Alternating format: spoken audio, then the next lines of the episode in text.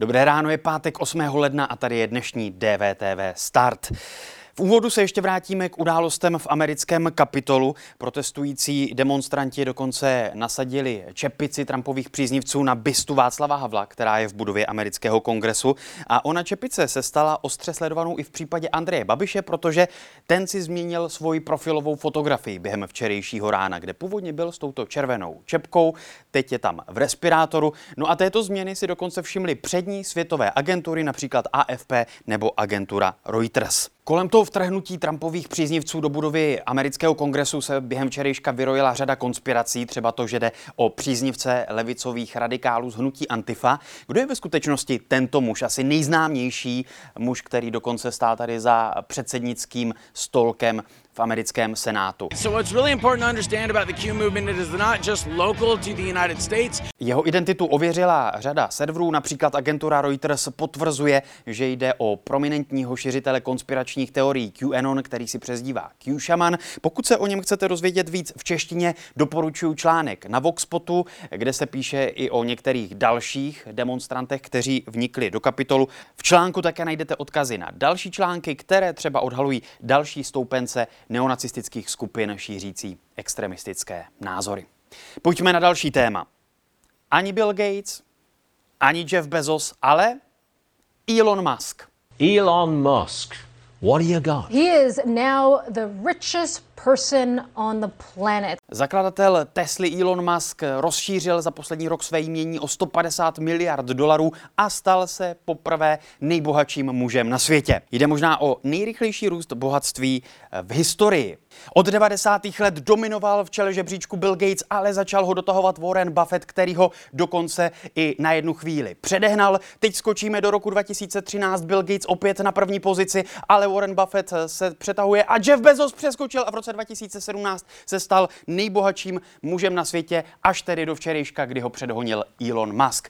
Tady se podívejte na to, jak strmě stoupají akcie společnosti Tesla. Jenom za loňský rok vzrostly o více než 700%. Dodejme také, že Jeffu Bezosovi uškodil rozvod, protože čtvrtinu svých akcí musel dát své exmanželce. Podrobnosti si přečtěte v článku Bloombergu, kde se také dočtete o tom, že majetek 500 nejbohatších lidí na světě za loňský rok stoupl o 30 Další téma. Norsko se stalo první zemí, kde se za rok prodalo více elektromobilů než aut se spalovacím motorem. Země se chce stát první zemí na světě, která ukončí provoz aut s pohonem na benzín a naftu už v roce 2025. Kladete si otázku, jestli je výroba elektroaut vůbec ekologičtější, ale ve finále v celkovém součtu, než výroba aut na benzín a naftu? Odpoví vám tento článek. Dočtete se také, že emise CO2 při výrobě baterií jsou sice větší, ale po několika desítkách tisíc kilometrů provozu se rozdíl stírá a elektromobily se stávají ekologičtějšími. Tak mě zajímá, koupili byste si elektromobil a kdy podle vás budou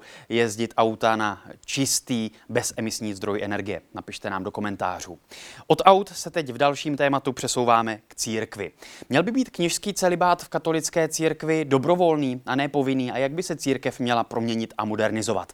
Nad tím se ve své eseji zamýšlí kněz, teolog a historik Tomáš Petráček, který hodnotí knihu historika Huberta Wolfa, je to dlouhé, ale velmi zajímavé čtení o proměnách katolické církve. Ostatně některé ty proměny naznačuje v posledních letech i papež František. Takto například před lety mluvil o tom, jaké postavení by měli mít homosexuálové. Se una persona gay e cerca Signore e ha buona ma chi sono io per giudicarla? Tomáš Petráček publikuje také své texty a úvahy na svých sociálních sítích, na Twitteru nebo na Facebooku.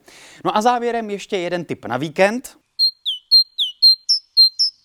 Přestože je zima a téměř všude sněží, tak se můžete vydat do přírody, sčítat ptáky.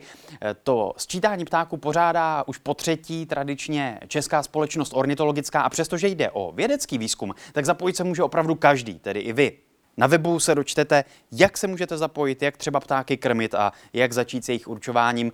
Je to moc hezky uděláno, je tam spousta užitečných rad a typů, tak nám napište, jestli se do té letošní ptačí hodinky zapojíte. To je pro dnešek vše, já vám přeju hezký pátek a hezký víkend.